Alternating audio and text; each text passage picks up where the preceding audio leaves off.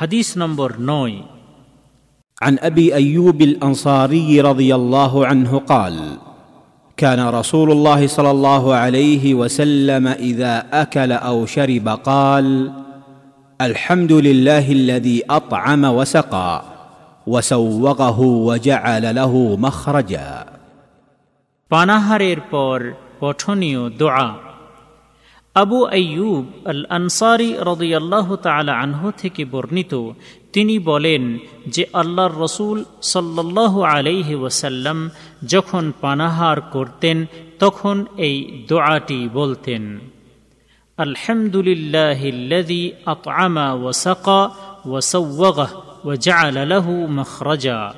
অর্থাৎ সমস্ত প্রশংসা সেই আল্লাহর জন্য যিনি খাদ্যদ্রব্য ও পানীয় দ্রব্য প্রদান করেছেন এবং সেগুলিকে গলাধ্যকরণ করিয়েছেন, অতপর দেহ থেকে সেগুলি বের হওয়ার পথও করে দিয়েছেন। সোনান আবু দাউদ, হাদিস নম্বর তিন হাজার আটশো একান্ন, আল্লামা নাসিরুদ্দিন আল আলবানী এই হাদিসটিকে সহেহ বলেছেন। এই হাদিস বর্ণনাকারী সাহাবির পরিচয়। আবু আয়ুব আল আনসারি রদিয়াল্লাহ আনহ, তিনি হলেন খালিদ বিন জঈদ বিন কুলেইব আল খজরাজি একজন বিশিষ্ট ও বিখ্যাত সাহাবি। তিনি আল্লাহ রসুল সাল্লাহ আলহি ওয়াসাল্লামের সাথে আকাবার দ্বিতীয় বায়াত বা অঙ্গীকারে যোগদান করেছিলেন এবং বদরের যুদ্ধে ওহদের যুদ্ধে এবং আরও সমস্ত যুদ্ধে নবী করিম সাল্লাহ আলহি ওয়াসাল্লামের সাথে অংশগ্রহণ করেছিলেন। তিনি আল্লাহর পথে ধৈর্যের সহিত জেহাদ করতে ভালোবাসতেন। আল্লাহ রসুল সাল্লাহ আলাইহি ওসাল্লাম যখন হিজরত করে মদিনা শহরে আগমন করেছিলেন, তখন তিনি এই সাহাবির বাড়িতেই অবস্থান করেছিলেন এবং আল্লাহ রসুল সাল্লাহ আলিহি ওসাল্লামের বাড়িঘর এবং মসজিদ নির্মিত হওয়া পর্যন্ত তিনি সেই সাহাবির বাড়িতেই অবস্থান করেছিলেন। তার বর্ণিত হাদিসের সংখ্যা একশো পঞ্চান্নটি। আবু আয়ুব আল আনসারি রদিয়াল্লাহ আন ইয়াজিদের নেতৃত্বে